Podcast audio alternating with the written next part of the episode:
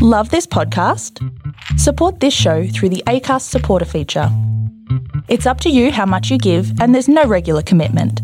Just hit the link in the show description to support now. Hey, I'm Ryan Reynolds. Recently, I asked Mint Mobile's legal team if big wireless companies are allowed to raise prices due to inflation. They said yes. And then when I asked if raising prices technically violates those onerous two year contracts, they said, What the f are you talking about, you insane Hollywood ass?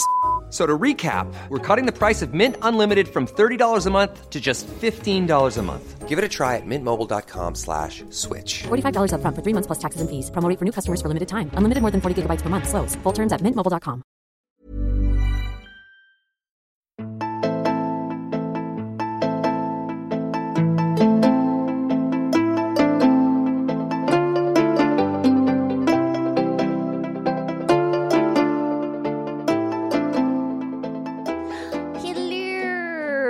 I thought I'd try something new. Hi, welcome to Murder in the Land of Oz. My name's Jess.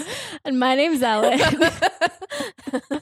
you know, I was in the shower today and I was thinking, Jess and I need like an opening for the podcast, you know, like a opening that's mostly the same every time. like what? Definitely not what you did today. I don't know. I just like saying it. Anyway, welcome to our latest episode of Murder in the Land of Oz. How are you, Ellen? I'm good. I've been better. Great. Same. Woo! I'm up. I've had Coke no sugar. I'm ready. I'm ready. It's Ellen's turn tonight. And Ellen, what are you going to be talking about? Tonight we are talking about the Mayne family. I titled my document "The Mayne Murders," but then I changed it because it's. Uh, you'll find out. have- yeah. in You'll about one hour and 15 minutes you should know why um so i picked this topic because i've known about the Mayne family for eight years or nine years or so Jeez. um and i thought everybody did certainly when you google them lots of stuff came out Lots but of stuff comes you up. and also every person you've spoken to hasn't known who the Maynes are I knew who the Maynes were. you know from the play Um, the play, but also working in like I just that Bri- working in Brisbane City, Brisbane Yeah. Arcade, just knowing Brisbane about Arcade, the yeah. shop, yeah and then supposedly something. yes Yeah.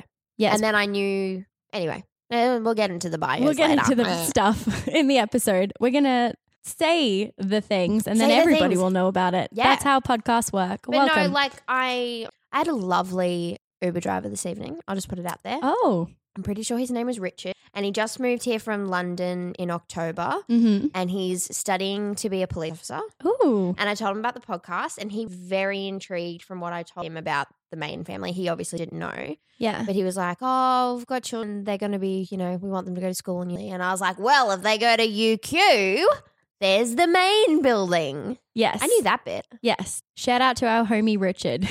He was so lovely Welcome to Queensland. and a great accent. yes, very good, very good. Um, okay, so let's get into it. Uh, the Mayne family are one of Brisbane's like establishing families. They are one of the groups of people that kind of built Brisbane. Um, again, talking about white history here. Sorry, people Yeah, built I, this I country just for thousands realized of that years. the other day. Mm, We're Mm. going to work on that. we, yeah, We're definitely going to work on that. Okay. like everybody's learning and educating. Yeah. At least we acknowledge it. We're trash. Oh, speaking of on that vein, I know we need to hop into this, Mm-hmm. but that gorgeous girl that got killed in Melbourne Yeah. in the high rise, Uh huh. and she was like, so news bulletin starts at six. She wasn't on till like six forty five or something, close to the end of the bulletin, and I was like, if that girl was white, it would have been the leading news story. A hundred percent. There has been remarkably little news and like then they're like, coverage. oh, it's the African gangs. It's like pretty sure it was just some asshole with a knife. exactly. Also, Stabbing African poor- gangs aren't real. no, I mean, I'm sure there are African gangs about, but you know, it's the sirens. it's the sirens. They're coming to get you. They're you. coming to get us. Okay, Mayne family. It's Malcolm Turnbull coming to get me because I said African gangs aren't real. Podcast producer Zane was preaching, so Yes, we're I all thought preaching. he was telling us to like move on. this is a murder podcast, not a subtle political commentary podcast. Anyway, Anyway, the Mayne family.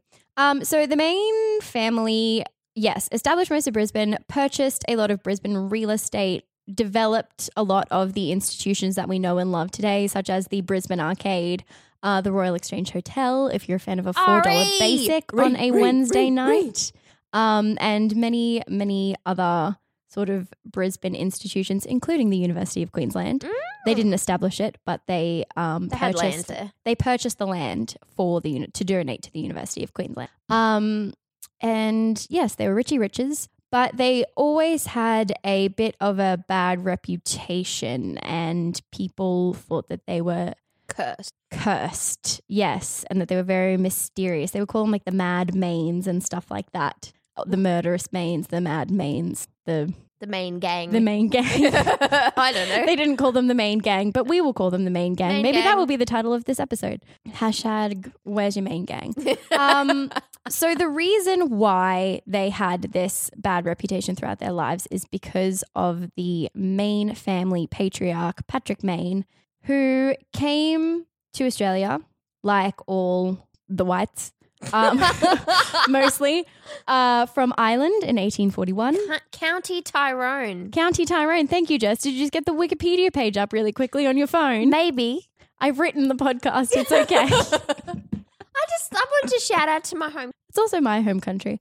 Um, he was also a Catholic. Uh, we keep on doing episodes about Irish Catholics. Write what you know. Yeah. Um, so he came over 1841 from Ireland. He lived in poverty in Ireland. He was an orphan. He had a bunch of siblings. Classic Irish story. Tell somebody who cares. Patrick Mayne. Um, came over at 17. He worked off his debt to his sponsor at Liverpool Plains for two years as a labourer. He then moved north in search of work, and he came to the settlement of Moreton Bay, which is here, here where we are right now, murder in the land of Oz. Um, so Brisbane, this is even earlier in time than our previous episode, the Gatton murders. So it, even less established. So Brisbane wasn't really like a city; it was more like a collection of buildings that were vaguely in the same geographic location. Um, you couldn't cross the river; you had to like w- get a Row? Yeah, you'd have to row. I honestly was reading about all this and they were saying, like, yeah, there was no way to cross the river. And I was like, then how did anybody know anyone? How did anything get done? Like, how was there like trade at Kangaroo Point and then also trade at Queen Street? They're like on opposite parts of the river. And then I remembered that boats exist. Which is incredibly embarrassing because my father is a boat builder and I have been around boats my entire life. I was very puzzled. I never said that I was smart, just that I could Google. Yep. Um, yes. So he came to Brisbane that was not very populated. Uh, the population was mostly laborers and ex convicts, um, with a few posh British folks, just a couple thrown in for good measure. Uh, women were few and far between. So very few of these men were in settled relationships, which meant that usually they would just go to work, um, you know, old timey labor stuff, hoeing fields and things. I don't know. Um, and then get pu- drunk at the pub in the evening, which is also what we do. Yeah. Working habits is not minus the working in the field part. Um, We work in another habits- type of field. We, oh, The retail field. a much worse field. I would rather like sow wheat or whatever. no, you wouldn't. no, I wouldn't. That's a lie. Yes, that is a lie. Um, so after coming north in search of work, Patrick Mayne, um, young, ambitious, and allegedly built like a brick shithouse. Every single page of the book was like Patrick Mayne, tall and strong. Patrick Mayne, he was really big. Patrick Mayne, so just a really big unit. We get it. I was like, okay, he's big, got it. Um, he starts working at Campbell's Slaughterhouse and boiling down works in Kangaroo Point. Yikes. He earned a lofty one pound a week. Whoa. Yes, hey, big spender. Um, a boiling down works, if you don't know, because I didn't know because I'm a lifelong vegetarian and stuff like this grosses me out. Um, but it's where they like boil down the leftover parts of the animal once they've butchered it to make like to like render the fat and extract tallow that makes soap and candles and Fucking hell. axle grease and other stuff that they would use back in that day. Um, so for the butcher boys and all the other workers around Kangaroo Point, the location of choice for getting drunk at the end of the day was the Bush Inn. Ooh. Um, everybody fresh. would get together there for a drink and a chat and other old timey Aussie activities like games of two up or what have you. Um, so for Patrick Mayne, coming from harsh pre-Irish famine conditions to, you know, getting a pound a week, hanging out with the mates. Sweet deal. Sweet deal. Yeah, really sweet Happy deal. to be there. Yes, very happy. But in 1846, however, the owner of the slaughterhouse, John Campbell, ran out of money.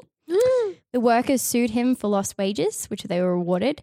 Patrick was paid around six pounds and then sued Campbell again when his promissory notes for around 12 pounds were dishonored, which means basically his check bounced. No. He was like, yo, give me my money. And he's like, yeah, I got your money. Then he gave him the money and then he went to deposit at the bank, but he didn't because there were no banks, but check bounced. No. So sued again, got a little bit more money. Um, so deeply in debt, Campbell was forced to sell the slaughterhouse and the premises were purchased by a man named Richard Smith. So life continued as usual for Mayne until Smith then moved the slaughterhouse to Goodna in 1848, and Mayne and the other workers went with him. It was there that Patrick Mayne met Mary McIntosh, who he married on the 9th of April, Mary 1849. McIntosh. Mary Patrick McIntosh. How could you get How more could you Irish? get more Irish? My God. You can't. Um, he met two other men down in Goodna who had become lifelong friends, Darby McGrath and Patrick Pacey. Darby. I like that name. I I liked it too. McGrath was a former convict and Pacey was an Irish political rebel, so he was in familiar company. Darby McGrath, despite his troubled life, was determined to make something more of himself. He purchased large amounts of land in the Moreton Bay region and became increasingly wealthy, one of the area's richest men. Probably Mm. meant he laid two pounds to everybody else's one pound. Yeah, he's like, I Um, got four pounds. How many pounds Look at you me, got? hey, big spender.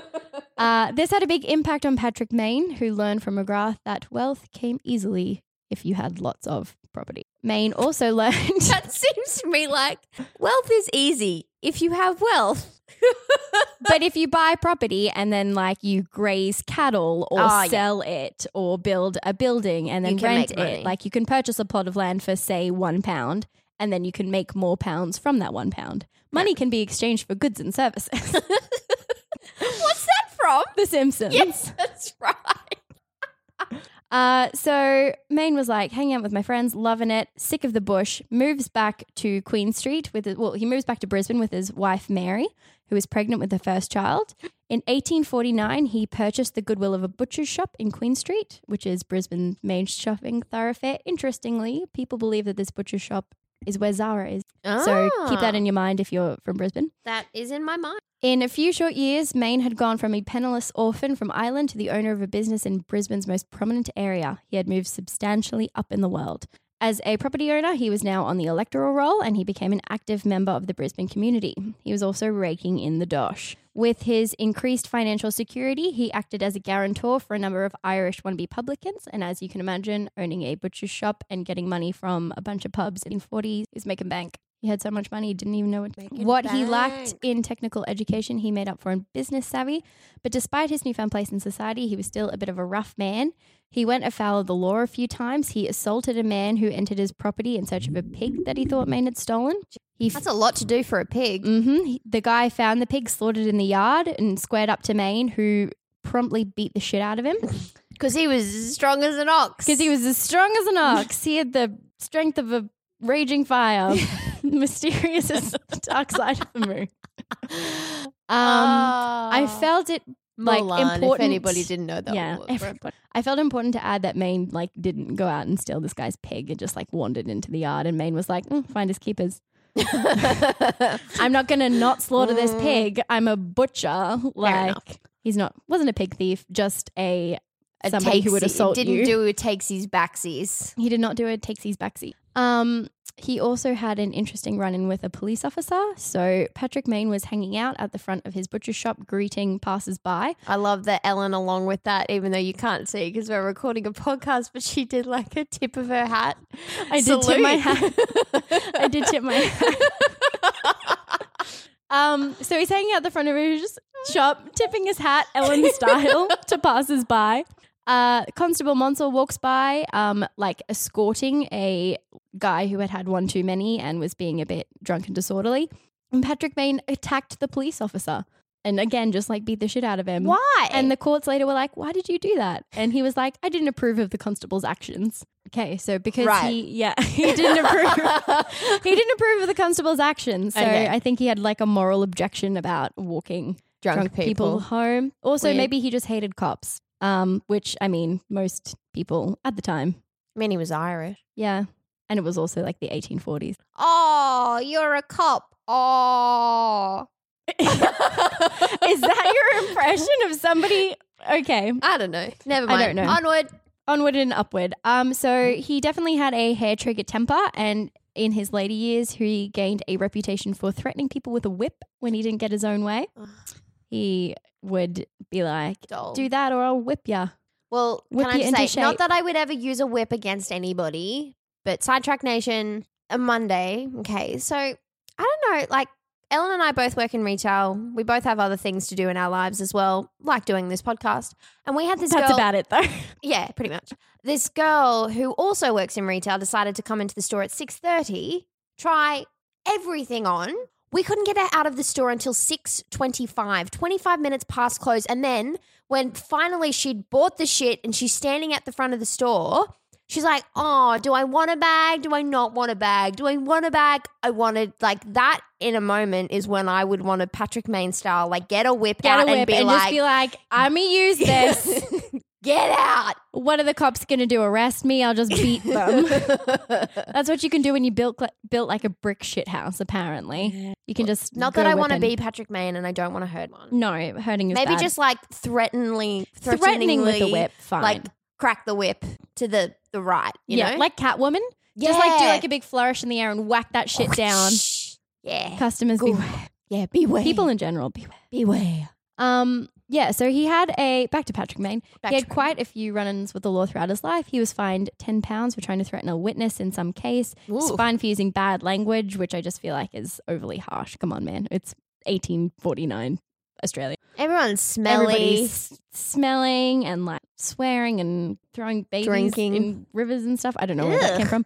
Where'd you Um, hear that? I don't know. Just words came to my mouth that Right. weren't connected to my brain. Okay. Um, and he was charged with assaulting yet another random passerby at his shop. Uh, so obviously because Patrick Mayne was rich, fines didn't really deter him much. So he was like, oh, fine, whatever. I'm a baller. Um, and also because Australia's relationship with criminals is not probably more friendly than most places. We do love a crim. So the public love a crim. Yeah, the public love a crim. Yeah. So people like that that Mayne, he does threaten to whip people and stuff. Some people like that Mayne, he threatens to whip people and beats up passers-by, but he's a good time. Other people are like, I think something's mentally wrong with this person. Um, find out which group Find of people was one. right in the rest of this episode, beginning right now. Um, so Patrick Mayne, petty criminal, successful bus- businessman, he really wanted to be like one of the big men on campus. He was getting super rich, um, partly in fact due to the fact that Brisbane had a huge like population boom right after he bought his butcher's shop. The population tripled or something like that because three shipfuls of Irish settlers arrived like in that late 1840s early 1850s so from like i think i can't didn't write down the numbers because i'm not a professional but it went from like 2000 to 1000 That's people in Brisbane. mental. yeah huge population boom And You own a butcher shop, bunch of Irish people. i know right need your and beef pubs stew. and pubs That's true. irish people stews and pubs that's i mean that's part of why he was just like so damn rich um he also put some of his money behind civic causes around brisbane but not necessarily out of the goodness of his heart um he would put them towards i don't know if you could write off charitable donations in your taxes in 1849 brisbane Neither. population around 6000 or something Maybe. um, but he would do things like he and a bunch of other Brisbane Bris- Prisoners. I went to I went to say Brisbane businessman, but I accidentally combined it into like businessman, which I think is awesome. That's a new word. Hashtag business. businessmen. Um, so they put uh some money towards like a um reward for anybody that found gold on lands that they own. Um, so like the rich businessmen were like, if you find gold on my land, I will you get this reward. Um, but nobody ever took up on it. Would there be gold here? Yeah, there was a gold rush. There was a very famous gold rush. I know there. No, I know in general in Australia there was a gold rush. Yeah, so the gold rush I'm was happening. And people were like, maybe there's gold up in our hills was there as well. much gold found here in Brisbane? well, they never claimed the reward. So, So no. no. Fuck off. I know about the gold rush. Mate, I'm not an, I know I'm a pretty face, but I'm not an idiot. You're not an idiot and you're incredibly beautiful. Um, please, we're very sensitive at the moment. I'm sorry, listeners. Um, so even though the reward never went claimed, his donation kind of put him up on a list with the other big boys in town. kind of being like, these are the important guys to watch out for. The ones who want you to find gold, or the you know, They're the big, the big they're the movers and shakers. um, he kept on investing in property, both rental and commercial. All told, he ended up owning land totaling around 1,700 acres, not including all of his commercial enterprises. What? Mm. He bought land in all the Brizzy hotspots Elizabeth Creek and Margaret Streets, North Quay, Wickham Terrace, Breakfast Creek, Edward Street, Stanley and Vulture Streets in South Brisbane, and also the street that I live on, which I am going to name. Whoa. He owned property on my street. and my mother works in Sick. Cool story, bro. Tell us again. um, he bought more hotels in town. It was around this time that he was bought up the RE and a few other re, re, re. pubs in re, town. Re, um, he made most of his money from renters and returns on his land investments. He bought a huge property, 693 acres at Moggill, to begin grazing his own cattle, to then send his butcher's shop to slaughter. So he was making that money. And he would also, I think I remember reading that he would also like give other butchers like his cattle as well. So all that cattle being Man. slaughtered, Mayne did it. He's fucking um, getting that dollar though, isn't he? He was. He was. He was getting a lot of cash. He still wanted to be more of a high roller. Um, he was, as I mentioned before, he was a bit of a fan of a town improvement project. Um, he was part of a group that campaigned for the like rough dirt roads that like were what like George Street and like William Street were made out of to be smoothed out so businesses could transport stuff easier because it'd be easier for the horses to ride and stuff like that. Yeah. So what's what I mean that he's like, I'll, yeah, Brisbane needs smooth roads. We don't need dirt tracks anymore. But it's basically so that he could get his own. yeah, stuff. for his own benefit. yeah, for his own benefit, for everybody's benefit, but also for my benefit, But which is most important. But mostly me. Um, so he he was a part of quite a few like important businessmen in town issues, but he was never really like on the top of the list. He was, people still thought of him as a bit of a, like a rough rednecky kind of guy, that, which is like a bit hypocritical since Cashed they were up all, bogan. Ca- He was literally he was a cash up bogan, and everybody's Cub, like, cub, "Yeah, cub." we'll take your money, but we're not gonna respect you." No. essentially. It's like that new money debate thing. Yeah, exactly. Um, he was getting he got on board with a lot of like various election campaigns and stuff like that, and would support other important men to get elected when it suited him. And he was also part of like the separatist movement. So Queensland at the time was a part of the colony of New South Wales, and most people in Queensland were not happy about the slowness and inaction of the government down south. Which fair enough. Yeah. Um, Letter probably took like 12 weeks. yeah, so his signature is on like the piece of paper that was like, "We the people of Queensland" or whatever want Ah, to not be New South Wales. Right. Yes. Um. There you So- go, Origin fans. Yeah, take that. take that. Um. He was never the most important or the most respected, but he was definitely one of the most present. There wasn't a committee or an issue that Patrick Mayne wouldn't attach himself to. So on the 10th of December, 1859, the colony of Queensland, with a population at this time around 30,000. Wow. So That's jumped up so it's jumped up. Yeah, my initial numbers may not have been correct. I did make them up. Um, so Zane's laughing at us. Um, he's like, "Oh, the girls are These not very bitches, I gave them a professional." podcast and now they're making up shit. So on that day, uh, Queensland was declared separate from New South Wales. So with the establishment of like the new colony of Queensland, also came the need to establish a municipal council for Brisbane, and Mayne wanted to be on that council. So he hitched his wagon to a more prominent Brisbaneite named George Raff, who planned to stand for the Queensland Parliament. The two were both Irish Catholics and shared political interests. One project of theirs was to come up with a fund to subsidise the Brisbane National School. Um, so Patrick donated two pounds to the fund.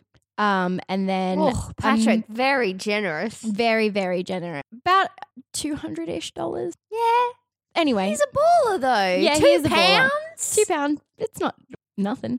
Um, so uh, somebody, one of the patrons for the school, who was also an Irish Catholic, his name was W. A. Duncan, was planning on leaving the school, and George Raff, knowing that they needed another Irish Catholic to take the guy who was leaving's place, put Mayne up to the job. So then. Mayne donated an ish- another 100 pounds to Oh, the there school. you go. There Yeah. you go. And everybody was like, "Oh, Mayne, he's so generous. Oh, Patrick Mayne, don't you want to be on the board of education?" And Patrick Mayne was like, "Fuck yeah, I do." so he did. Um, So from there, uh, when Brisbane was proclaimed as a municipality, Mayne was elected to the position of alderman, along with many of the other business folk. That's what I that, I was about to say. I was about to say, wasn't he like an alderman or something? And then, but I was thinking that word, but then I was about to say ombudsman. I'm like, no, that's not the word. no, What's he was an word? alderman. He was an alderman. Um, yes, and then he was also appointed to the government's board of national education in Queensland. So he was finally getting the recognition and the status that he thought he was deserved. But his appointment was not without controversy. People would say that Patrick Mayne was getting a bit too big for his boots. Bit too big for his britches. Yes, his wealth and status didn't mitigate his fiery temper or his rough upbringing. Despite the negativity, Mayne continued to throw himself into. Is Fifi biting you? Got such short claws. They're so sharp. Phoebe's like, this episode Excellent is boring. podcast, when are you going to get to the murder? Um, yes. Uh, despite the negativity, Mayne continued to throw himself into his business and other activities. Um, his appointment as alderman kept him very much in the thick of the town business. Brisbane didn't have much in the way of services or amenities, and the council was busy trying to set Brisbane up as a proper town. The role of alderman was unpaid, and as such, the businessmen who were on the council often had to miss work for council business, and work, etc. Um, and Mayne missed quite a few months of council business in 1861 and again in 1862 due to being away on personal matters, in sarcastic quotation marks. And he did not do well in the elections, the re-elections in 1862 due to his absence, and his seat was taken over, but he ran again in 1863 for the seat of Fortitude Valley and was elected. At this point in time, he's been an alderman for a little while. He's enjoying himself. He's being like, you do this, you do that, my ideas are great, yada, yada, yada. But around this like 1863 period, his behavior at council was getting uh, more erratic and belligerent. So even though he was never really the most even tempered of men, his argumentative nature and tendency for like weirdly fixating on some issues that weren't important. Like he tried to, they wanted to get a fire bell and they said that the fire bell was going to cost 30 pounds, but actually cost 50 pounds. And he was like, take that bell back. We're getting another bell. And everybody was like, we need the fire bell, Patrick Mayne. Patrick Mayne was like, no, you told me it would be 30 pounds. and it was 50. And it was 50. And everybody else was like, what's wrong with this guy? Yeah, so he wasn't really winning many favors with the other aldermen. He kept on missing meetings. He was very outspoken. He would personally attack other aldermen and was often confused about issues. Like he nominated one person for some role or something like that. And then he like seconded somebody else's motion of nominating another person. And everybody was like, but Patrick, you already put somebody up for the job. And he was like, I'm, uh, I, what's going on? Um, so by 1865, it was pretty clear to everybody else on the council that Patrick Mayne's erratic behavior was the result of. He attended his last council meeting on June 17th, 1865. He would spend the last six weeks of his life requiring round the clock care from a nurse. At this point, his financials, I wrote his finances were in shambles, but they weren't, sh- they were shamble esque. right. They had some shamblish characteristics. So, wild speculation and poor investments, plus a big old debt to the Bank of New South Wales, had left him not penniless, but not penny full. right. He died on the 17th of August, 865. And now comes the juicy part. The, Juicy. The murder part of the Murder in the Land of Oz podcast. What? There's a murder? What? There's a murder in this episode. It's not just facts about Brisbane. Um, so for the vast majority of Patrick Mayne's life, gossip and rumor followed him about like a black cloud. How had this man, a rough, penniless orphan from Ireland, managed to amass the great fortune he had? How did he go from being a butcher, earning one pound a week at a slaughterhouse, to running his own business in the main street of town? and look, fair question. Fair question. Bits us. If I ended up like quitting my job tomorrow and like getting on an airplane and you know buying starting a new life in LA or something like, like, that. I'd be like, something's gone down that I didn't anticipate. Happened. Yes. Well, for Patrick Mayne, the answer lies at the Bush Inn, Kangaroo Point, near the Clamble Slaughterhouse. years Remember before, that, guys? The Bush In Inn. Remember that? 1848. I'm constructing a narrative. I'm doing it poorly, but I'm constructing one. I'm with you. Yeah. So, on the morning of Saturday, March 26, 1848, a man was sailing down the Brisbane River with his family and he spotted the lower half of a body lying in the muddy riverbank. What? Yep, Lower half, lower half. like cut in half. loins down. What? Mm-hmm. Appropriately horrified, the man sailed on to alert the police. Constable Murphy and Constable Fitzpat- Fitzpatrick. I wonder where they're from. Bloody Irish people. uh, arrived on the scene to discover that the body was cut in two, with the lower half lying on the riverbank and the arms and the upper torso lying in the grass a few meters away. The head was not present. Oh, that fucks me. Dismemberment fucks me. I hate it. I hate it so much. I have to say, I'm also not a huge fan of dismemberment. just can't take it. So there was a deep cut on the right side of the chest that had severed the ribs and a smaller cut on the left side. Roused by the understandable commotion, a crowd began to form. Take a shot every time crowds form around crime scenes In Brisbane. in Brisbane. Seriously, guys, wait for TV to get invented. Um, so the crowd forms, and everybody in the crowd was like, "We'll help you guys search for the head." And the police officers were like, No, thank you. "No," they were like, "Yeah, town." Come on, populace. Let's go search for the head. Let's go. Um, so the head was eventually Phoebe found. Is worried. She's like, guys. You're having a very a physical reaction. Jess is like writhing around in her chair like she's getting dismembered. No thanks. So the head was eventually found propped between two joists in an unfinished building across the road from the Bush Inn. Blood was discovered in the backyard of the Bush Inn, all over the fence, on the ground between the fence and the well, and it seemed like attempts had been made to wash the blood off the wall. Outside of the fence, the grass was crushed in two places, as if somebody had thrown the two halves of the body over the fence. What? Blood was on the grass on the outside of the fence, and blood marks were traced from the side of the fence to the riverbank where the body was found. There was also a copious amount of blood inside the well in the Bush Inn.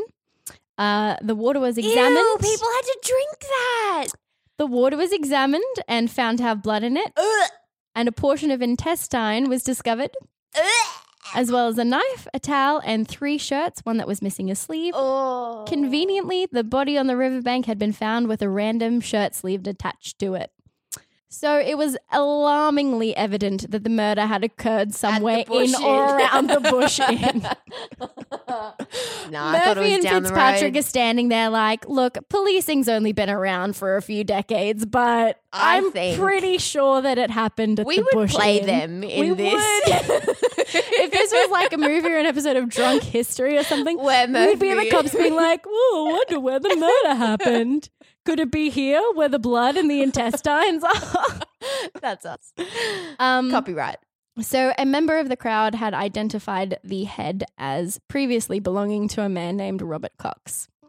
So, Robert Previously belonging. Oh, Robert Cox was a patron who had been drinking steadily at the Bush Inn for a few days in order to drink through a four pound money order he had given the public. Now, I don't know anything about money or inflation or economics or anything, but the Google tells me that four pounds in 1848 is 396 pounds in 2018 or $702 hundred dollars Australian dollars. Fuck off. That's He'd- so much alcohol. This guy had been in Brisbane for like four days. And he was still smashing it. He's like, I've got to drink through the. I gave the publican four pounds. I've got to drink all four pounds. I've got to drink all seven hundred and two dollary dues of this. like you wouldn't be able to do anything else. You wouldn't be able to sleep. you wouldn't be able to sleep unless you're getting espresso martinis because they're expensive. But again, Oh, like eighteen dollars. Like go fuck yourself, press Yeah. club. Like no way. no. So he was not drinking espresso martinis. He was probably drinking like ale. Yeah, which is like what?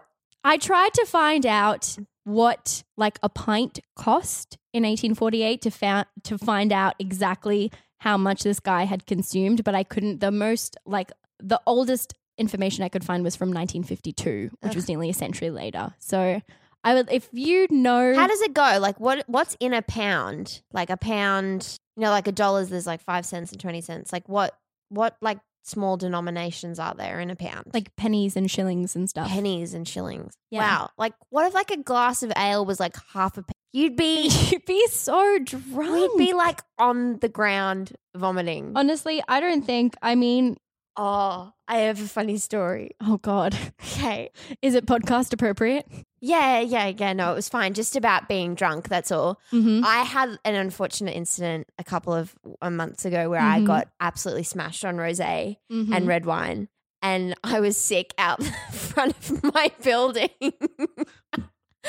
so there's like smaller, com- like there's there's apartments that have like um, car parks like right outside of it, and I sat outside these people's car parks that I'd never met before and had been sick onto their driveway, essentially their personal driveway, and I saw them. I looked them in the face for the first time today, and the mark was still on the ground from when I had been sick. Oh I'd my washed it God. up, but there still was like, you know what red wine does? It stains. You full on Robert Cox I did full that on night. Robert Cox that you night. pulled the full Cox. I pulled the full. Okay. Yikes! Yikes, indeed. Uh, so Robert Cox was a former convict who was friendly with the cook at the Bush Inn, who was also a former convict. Um, Surprise! yeah, Australians being convicts. What? What? Um, the cook's name was William Fife. Cox had come to Brisbane from the south, uh, where it was told by police, told to police by his traveling companion that Robert Cox had cut and sold sixteen or seventeen thousand feet of cedar to a boatyard in Tweed. Smith said that Cox sold the timber for between 300 and 350 pounds, less four pounds, I assume, for the booze. So in 2018 Australian dollars, that's between fifty-two thousand seven hundred and forty-seven dollars and sixty-one thousand five hundred thirty-eight dollars. Fucking hell! Yeah. Also, don't know if my maths is right. If you know maths, please check me. Yeah, Please check myself email. before I wreck myself. Murder in the land of Oz at gmail.com. Um, so as Cox had been getting steadily drunk at the Bush Inn for the preceding four days since he arrived in Brisbane, it was reasonable to assume that some of the other patrons had heard about the money. Patrick Mayne was among the men drinking at the Bush Inn on the evening of Saturday, the Oh, 25th I'm picking of March. up what you're putting down. The daughter of the owner of the pub, Charlotte Sutton, had overheard on Saturday afternoon uh, Robert Cox drunkenly accusing his friend William Fife, the cook, of stealing from him. I wrote drunkenly accusing, but after you've been drinking for four straight days, there's no sober accusing. um, accusing his friend William Fife, the cook, of stealing from him, which Fife denied. Charlotte told her father about the interaction, and although nobody who worked at the pub actually believed that Cox had any money, it was an interesting story to tell the patrons of a night, being like, "Oh, that Cox, he made three hundred to three hundred and fifty pounds selling a bunch of seed up the Tweed." So other patrons did know about it. Mm. So once all the pieces of Robert Cox's body had been discovered, the police took it to the Bush Inn to lay it out and begin a sort of autopsy. Another That's taking nothing taking the body to, To the, the pub. pub. Gatton murders. Everybody, don't do that. Don't take the Don't body, take to, the the body pub. to a pub. Okay? Don't do it. So Dr. Kesey Cannon, a surgeon and interestingly named man, examined the body. Casey, How's possibly? Casey, K E A S E Y. K- A- that's Casey. Casey? Yeah. I've never heard it said like that before. Casey. Casey. Casey. Dr. Casey Cannon. Dr. Casey Cannon. Sorry to the Irish. Sorry. Um, examined the body and said that the abdomen had been cut open with a knife and that the body's spine had been severed with an axe. The body was so mutilated that he was unable to determine the cause of death. I think it could be, Be sev- sever- severing the spine severing the spine due to axe. Yeah. it would be my Top of the that's what I'd you know? sign the death certificate as. Yeah.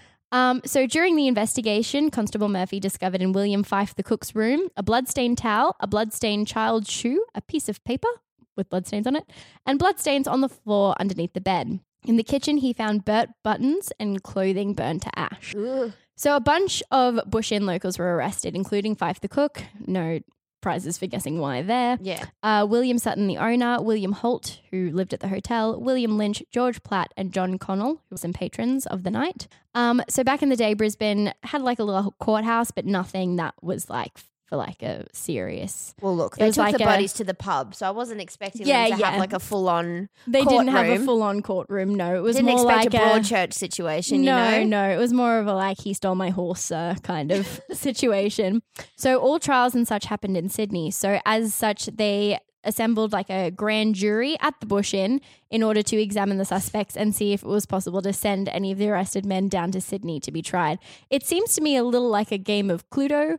Or some other murder mystery party where you're like, everybody help us find out who solved, who committed this crime. Like, everybody's just going to the Bush Inn, finding body parts. Now they're Let's like, hey, do you want to be in the this head." grand jury? They're like, sure. It's like four year old Maisie's like, I did it, mummy, I did it, I found the head, I found the head. literally.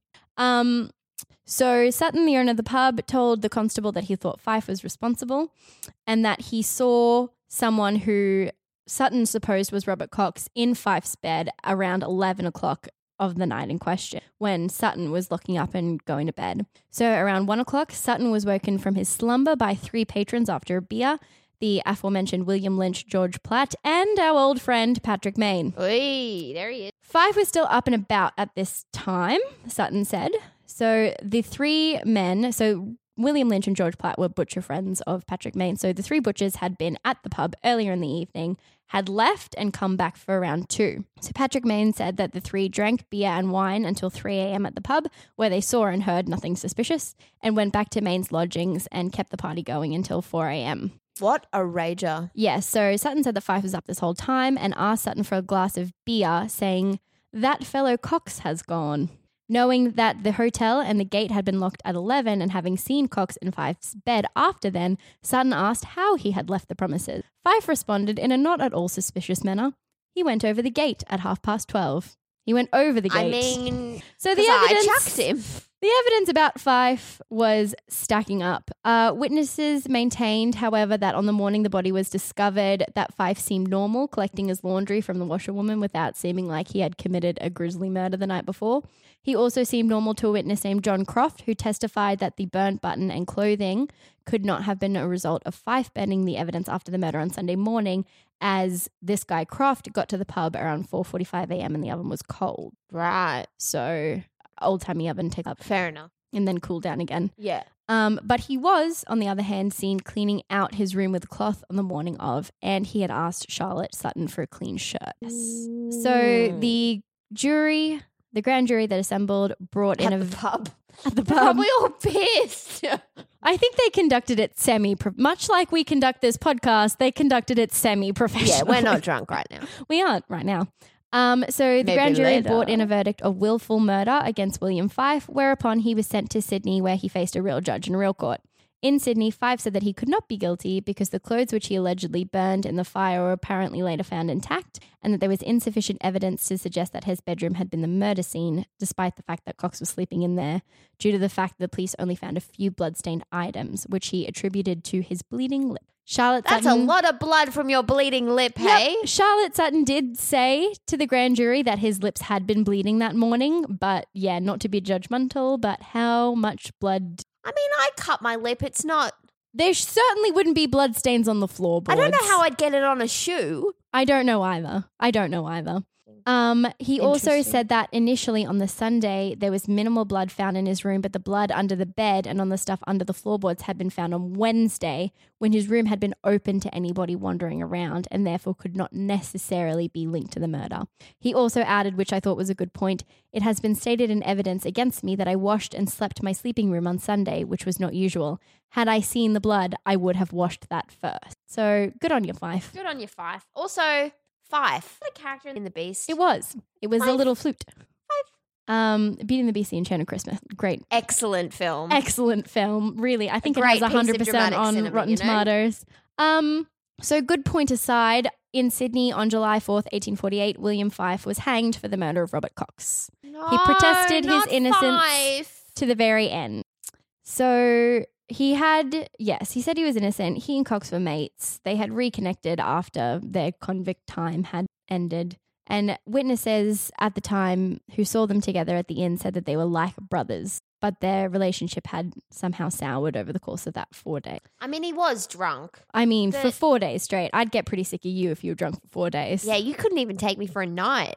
no, remember that was one of the best nights of my life. You were crazy. I and I split my chin open, and then you and Jacob were like, "Okay, see ya, bye." That was a different night.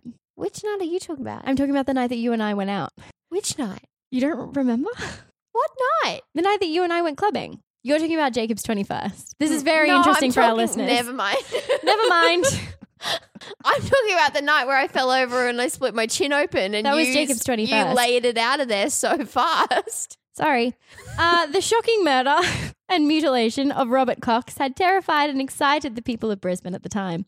For many years after the death, there were whispers that an innocent man was hanged for the crime. Some 20 odd years as some 20 odd years later, as he lay dying, Patrick Mayne, the butcher, the businessman, the owner of a considerable amount of Brisbane real estate, allegedly confessed to the murder of Robert Cox Jesus. supposedly for the purpose of stealing the money that Cox had made selling cedar to the boatyard in. So the theory is this that when they first arrived to the Bush Inn on that night, Saturday the 25th of March, the three butchers, Mayne, Platt, and Lynch heard the story of Cox's windfall.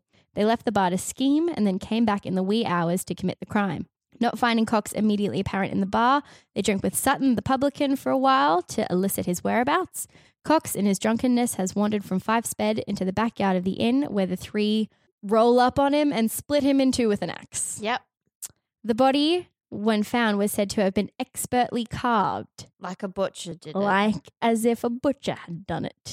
The dismemberment of the body and the severing of the spine would have been second nature to an experienced butcher like Mayne. He was also the only person who had been at the bar the night of the murder, but not arrested. He lived close by to the bar, but was not one of the people who showed up to help search for the head. He would have been able to plant blood evidence in Fife's room to frame him, if indeed it was a frame, like Fife suggested, as he had access to copious amounts of blood from the slaughterhouse. Having stolen have like, money. cows or something. Yeah, exactly. Having stolen Cox's money and murdered him, a savvy man like Patrick Mayne would have known to keep it secret until the public's memory of the event had faded. The reason then for the public's apparent dislike of Mayne and his bad reputation was not just to his rough nature, but due to the fact that he was a murderer. So we kind of have two options here. Was it Fife or was it Mayne? And I have issues with both. Both. eh? Both possibilities are not quite right. Zane, can you please stop drinking your Slurpee while I'm trying to podcast? It's very distracting. So excited. Firstly, Why would Fife murder and dismember his friend and then throw the body parts all around the backyard like a big old idiot? Surely. Surely, as the one person at the bar who knew Robert Cox, he would have known that he would have been the prime suspect. There is a perfectly good Brisbane River one foot away from your door that you could just drown him in and kick the body out into float. So, why would you dismember the body, chuck it over the fence, move it down the street, walk back up so there's a blood trail going from your backyard in the location in which you live and work, put your intestine particle and shirt particle in the well, which also has blood stains on it. Like, why would you do that, Fife? Stupid person. But also, on the other hand, who could rock up to a crime scene? Like a backyard of somewhere that was covered in blood and intestine parts, and be like, "Well, it can't have been the guy that lives here." So it's like, is Either it? he was does a it help old him? idiot. Otherwise, he was mad, stupid, and a bad crim. or somebody was setting Can I just say, up. Zane is crying with laughter. It's the best. I'm actually being very serious. This is a serious podcast. Um, yeah, so it seems like overkill and just a tad. just a little bit. The Um, fact that there's intestines out, that's a lot. yeah, and like to cut that up, to sever the ribs, all that kind of thing. Questionable, questionable, questionable. Lemon questionable. I had appendix surgery and that makes me like, "Gah." yeah, you weren't even like you didn't even die. no, I felt like I was dying. Um, also, if he did indeed steal the 300 to 350 pounds, they never found it in his room. So it oh, is- five, there was no sign of the money. No, no money was ever found. And like, where are you going to put it in Where are you gonna put it? 1840 something? you Yeah, know? when you live in a room in a pub, you know what I mean? And Yeah. they did search the pub. Um, so if Mayne was the one that did it, if Mayne and his butcher mates roll up and are like, okay, we're going to kill Cox, we're going to smash a few beers first, but then we're going to go kill this guy, Mm. wouldn't Fife, the cook, who Sutton testified was awake the whole time, have heard them the do murder, it? if the room is there, definitely. Yes. So it's in the backyard of the bush inn. Dismemberment, not the quietest of activities. Definitely not. You'd think you'd scream. You'd probably. Yeah. So I mean, why didn't anybody else like the Charlotte Sutton or the other the guy who owned the pub? Nobody And like, heard how far anything. away were the because you said Mayne lived nearby, so surely Yeah. there would have been other houses. You'd think so, but I think by nearby they didn't necessarily mean like the next set of apartments. Yeah. I think they just meant in kind of geographic location. right. Um, yes. So also the blood stains that were found in Fife's room when he was allegedly, you know, sleeping in there. It could if it was Patrick Mayne who put the bloodstains there, so like he's murdered Robert Cox, walked back in covered in blood because he would have been like dripping for there to be bloodstains. Again, Fife up and about at this point in time, not hearing or seeing anything, not Mm. being like, look at these Iffy. blood stains on my floorboards If- say that I least. didn't put there. Iffy, questionable, questionable, questionable. Questionable. Um, also, one point that makes people think that it was Patrick Mayne was the fact that the doctor said that the body had been carved expertly, but this is just my speculation. It could have been like, yeah, A, how do you sever something into expertly? Was it particularly clean? Was it neat? Like, did it look like somebody had done it before, or was it just like a okay ish cut? It wasn't mangled or anything like that. Because you know else who knows how to cut meat? Cooks. So that doesn't really lean me to think any particular way. So who Who done was it? it? Another issue is that Patrick Mayne was there with two mates. Did they help? Did they split the knee? Did they split the money? Did they become weirdly rich and famous inexplicably? I'd like to find out. I don't know how. Um, did they just help Mayne out because they were being bros? Maybe they didn't know about the money. Mayne just got them into it.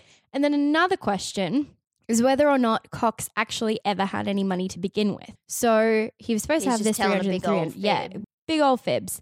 Um, so first and foremost, supposed to have 300 and three- 300 to 350 pounds, but he wouldn't have had 300 literal pounds because there were no banks. No. So he would have had like a note of paper that said like I owe you 300 pounds. Um so yes, so Sutton and his daughter thought that basically Robert Cox was telling a big old lie when he said that he'd sold all this there and stuff like that. Also, who can cut 16 to 17,000 feet of cedar and just get all the money to the himself? Yeah. Nobody else helped him. How long did that take him? Eight years? Like how long?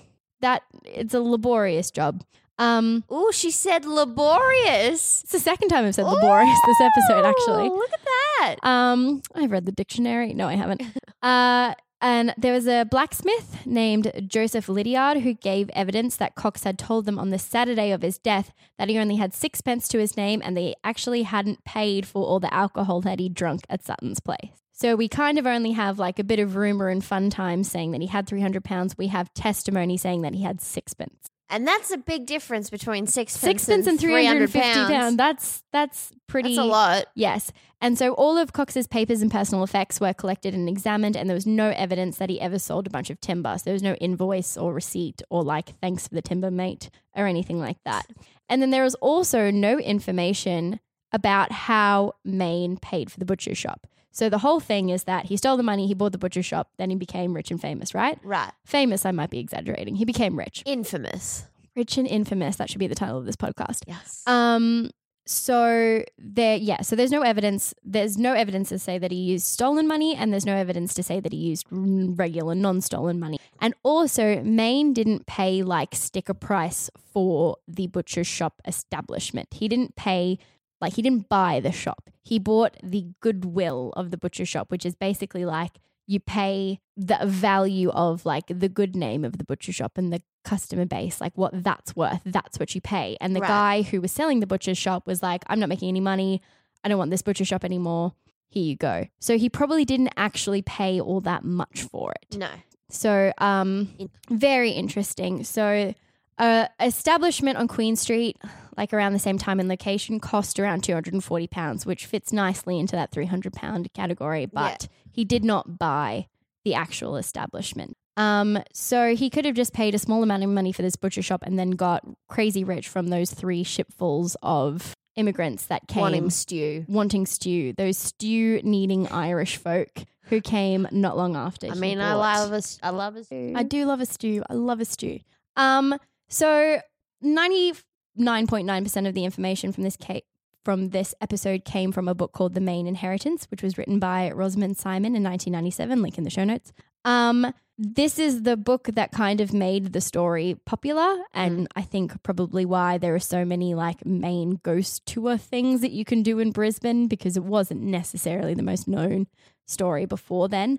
Um, so the book really hinges on the fact that Patrick Mayne allegedly confessed to this crime on his deathbed. Who did he confess it? to? Exactly, Jess. Who did he confess it to? it never says in the book. It says that he confessed on his deathbed, and then at the point of his dying, she lists a whole bunch of people who like could have popped in to see him and stuff like that. But she never says. And then he confessed to old mate. Just says that he confessed on his deathbed. Says who, Rosamond? Says who, Rosamond? She had claimed at one point in time. Was she there? Yes, she's a time traveler. she had claimed at one point in time that she had seen the diary that Mayne's priest kept in a library and said that she had seen the entry relating to the confession. Right. But then somebody else was like, seems suspicious. And she was like, oh, yeah, well, I saw it, but it was upside down. So I can actually read it, but I know it can take confession. And then later on, she was like, no, I didn't see. She anything that made her-" fibbed. I think she told a fib.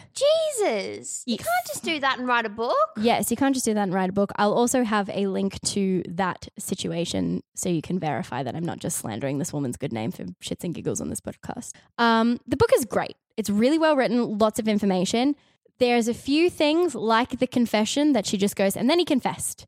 And then I'm like, I just read a full chapter about like how much butcher premises cost and all this bullshit about, you know, and you can't tell me who he actually confessed to. I've read the address of every property Patrick Mayne owned in the entirety of Brisbane and surrounds, and you can't tell me who can he confessed the murder to, lady. Like, come on. Yes. Not that I'm in my feelings about it. No, not at all. Yes, so she states it over and over again. Um, there's only two like historical references to a confession, um, like from history. The first was from 1888, which was 40 years after the actual murder and 23 years after the confession, which was in the book The Genesis of Queensland, written by Henry Stuart Russell. And basically, he said this guy died, uh, and somebody, and an innocent man was hung, and somebody said, I watched that guy get hung instead of me, and I did it. But he doesn't name Who it was. who it was. And again in 1895, another confession. The confession was mentioned again in a different book uh, in the early days by John James Knight, who also didn't reference any confessor by name. It kind of said, like, oh, we'll never speak his name again. So if it was such common knowledge that Mayne killed Cox, and that's why everybody was a little bit questionable about him, um, and also he had died 30 years prior to the point of you publishing your book, why would you not public like publish that information? Why would you not be like, and it was Patrick Mayne what done killed him? Like just to be dramatic, just to be like, oh, I'm gonna write this book where I say that somebody like let an innocent man get hung, but I'm gonna wait a hundred years for somebody else to write a book, and she's gonna actually say, you know, who Yeah. it was that had done done it. So we've got a confession that probably didn't happen. Two sources saying that an innocent man was hung for the crime and somebody else confessed to it, but they don't actually say who it was. I don't think Patrick. Don't you? No. I definitely don't it think there's enough evidence very to say it. convenient for this guy. Like I felt bad for Fife, Yeah. but then you think about it, you're like, mm, you lived there. The blood was in the room. If it wasn't you, do you hear anybody? How did you not hear somebody get dismembered in your backyard? Yeah. You know? And there wasn't like a point. Yeah. No, I don't reckon. Um, so I think it's a great story. Great story, great story. Part of the reason why the story lives on the way it does, um, we touched on at the start of the episode. Patrick Mayne had five children. They all had singularly depressing lives. Um, they all chose to remain unmarried. Rosamond Siemon, the author of the book, says it's because they made some kind of pact that, like, Didn't the, they have a sickness? Yeah, the sickness was like the insanity, the madness. Right. Um, so she says that, yeah, they all were like, okay, well, the madness stops with us, basically. Two of his children did suffer from some kind of mental illness, definitely. Um, Rosanna and Isaac Mayne, they both, Rosanna was a uh, sister at Sisters of Mercy, and in her later life was quite unwell. She had to be res- physically restrained at all times. Um, Isaac Mayne had been a solicitor, but he had to quit all that business. Um, and he was in asylums and deteriorated very badly in his middle ages and ended up hanging himself. Um, so it's James and Mary Amelia Mayne who are the more famous Maynes to us these days. So it was these two who uh, decided to, as a gift, purchase a big block of land at St. Lucia and donate it to the university. So um, they didn't, as the story often goes, they didn't own UQ. They didn't buy UQ. They owned the land. They bought the land and donated it to the university. If you go on a ghost tour, they'll this is this is the point that they'll Go- yeah goes, goes to yes goes to I feel like I know last episode we were like, let's go on a ghost tour, but now that I've read and done all this information about the Maynes, I can't participate in that. Why? Are you scared? No, I'm not scared. I just don't think that there was anything mysterious Oh, or ghostly about it. So yeah, so the Mayne it was the Mayne children who were often referred to as like the mad Maynes, everything like that. Mm. And I mean, two of them suffered from mental illness. They were a bit kooky, but I don't think calling them apart from the two ones that were mentally ill who were mentally ill. The other ones, they were just like not, you know, they just didn't get married. You know what I mean? They weren't that kooky. Yeah, yeah. Um, Rosamond Siemon says that the bad reputation followed them throughout their lives, and there was all this drama that the university like didn't actually want them to buy the the land because they didn't want to be associated with the Maynes and the bad reputation and the murder and blah blah blah. But I couldn't find. She spoke to. She lists all her sources in the book, which is very nice. She spoke to some people whose like grandparents were alive at the time and parents were alive, alive at the time and stuff like that, and who remembered the Maynes and did say that people were like, oh well, they thought they were a little bit weird but I couldn't kind of independently verify any sort of like everybody knew that Patrick Mayne murdered somebody and they were all crazy as cut snakes and they were all spooky as all hell kind of reputation. So I think I think what has happened with this case is that nothing happened. Everybody chatted about it. It's 150 odd years later and we're still chatting about it and everything has just Chinese whispered into yeah. the most enormous nonsense. I just don't think that you can say Patrick Mayne can c- confess to killing somebody no, I, when you don't have any I evidence to say it. see, this is exactly what you mean, like the Chinese whisper thing. I thought he had actually confessed to someone and it was confirmed that Not confirmed. Exactly. Like that's what I thought had happened. And Mm. then the madness thing, like I thought I don't know, I thought I'd heard someone say that there was syphilis and they couldn't Well, people did think because one of the um, symptoms of syphilis is that you go a bit nutso at the end. So, one, we don't know how Patrick Mayne died. We just know that he got sick, he was acting odd, and then he died fairly quickly. What happened to his wife? His wife is actually an OG, and I'm glad you brought her up. So she, after Patrick Mayne died, she was like, Well, I'm technically head of the household now. And she was just really smart with business and management and stuff like that. So he had he had a huge debt to the Bank of New South Wales. He had all these other things that were just not going quite right. People were like, Mary, sell everything now. And she was like, I'm gonna wait.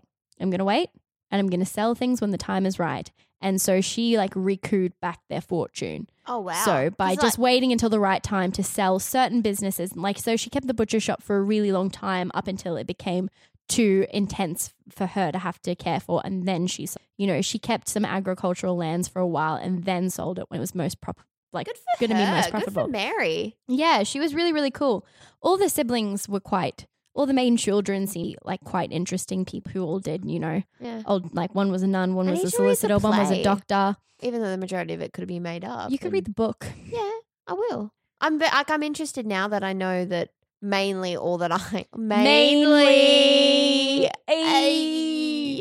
um that the shit I know is probably just rumor and conjecture. it's probably not true yeah. Okay.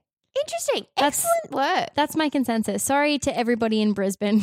I've decided that Patrick Mayne didn't kill that. It just doesn't really make sense. I mean, it, it's nice to have. Well, it's not nice, but like it's It's a great It's- legend and a great yeah, story. It's interesting to have legends like that, and like I don't know, it gives it, it gives our town like a bit of character. You yeah, know? exactly. And I think with all these legends and stuff like that, once once you peel it back and see what it's based It's on, it's quite normal. it's quite usually not much. guy killed a guy because it's just maybe, and also maybe. maybe. there wasn't any money, and maybe, maybe, there wasn't. I was about to maybe say, and maybe nothing happened, but Robert Cox did he die. did die. R.I.P. Robert Cox. Um, yeah, sorry, dude. thank you for listening to this episode of Murder. Do you have any final thoughts? Um, I just thought you did a good job. Thanks. I really. Good, I'm glad. Thank you to all of our listeners. Oh my god! As of today, so we film these film lol. We record these two weeks in advance from us releasing them ish. So it's like the twenty fifth of July now, and we got our numbers at the start of the week, and we have over one thousand subscribers, which is Insane. completely nuts. So Thank you for listening. Thank you for telling your friends. oh, it's so cool. Thank you for liking our Facebook page. Yeah. Please engage with us more. We like I posted a thing and I was like expecting people to write stuff and they didn't. People liked it and that's great, but like Please validate us through social media. We would appreciate it. and remember you lot. can send us and as Ellen mentioned, you can email us at murderinthelandofuz at gmail.com. You can let us know um, what we really would like to know or what I would like to know um, is because we've got one more case before we finish in Queensland. If there's any Queensland cases that we missed, And we bear can in mind to? something that I want people to understand with how we choose our cases is um and I, I don't know if I speak for Ellen but I speak for myself that I don't really want to do too much that involves children Nope. um I find it very distressing and I just don't think it's very I don't know I just don't want to talk about it so bear bear that in mind if you have any interesting cases that you would like us to talk about or you know revisit we could do like a short like 20 minute and read your emails about cases that you're interested in because we would really like to know Absolutely. And if there's any cases that you think we'd be interested in, but maybe don't necessarily have enough meat for a whole episode, we can do a little, uh, we can do a little app, little mini a episode. little mini app just for you. yeah. Please We'll contact call us. We're so lonely. Fifi's Fifi's episode. Fifi chats. Fifi chats. Oh, she's digging her claws into me. She knew I was talking about her. Um, so we have one more episode in Queensland. We decided to do an extra episode after my good friend, friend of the podcast, Jonathan Hickey, let me know about this thing. And then I spoke to my mother about it. And um, when this had happened, my parents actually were on their honeymoon.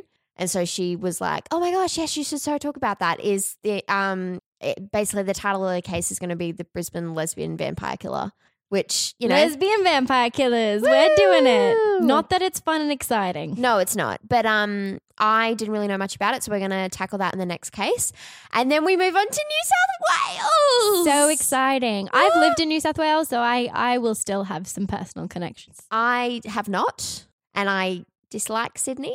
Everybody As dislikes Sydney. No offense, but fuck Sydney.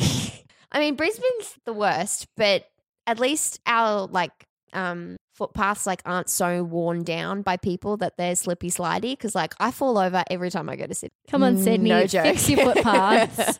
also, your housing situation is out of control. yeah, that's But mental. We'll see you next fortnight. For the Brisbane lesbian vampire killer. we'll miss you. Bye.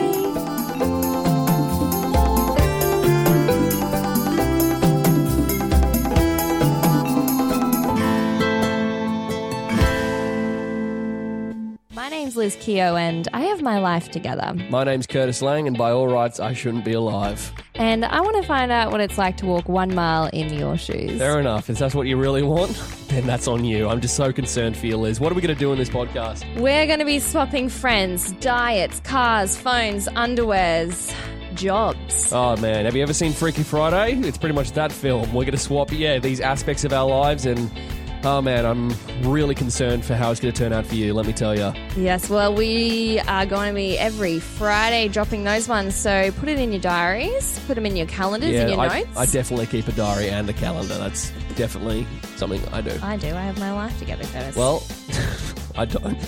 See you next week. Hi, I'm Daniel, founder of Pretty Litter. Cats and cat owners deserve better than any old fashioned litter. That's why I teamed up with scientists and veterinarians to create Pretty Litter. Its innovative crystal formula has superior odor control and weighs up to 80% less than clay litter. Pretty Litter even monitors health by changing colors to help detect early signs of potential illness. It's the world's smartest kitty litter. Go to prettylitter.com and use code ACAST for 20% off your first order and a free cat toy. Terms and conditions apply. See site for details.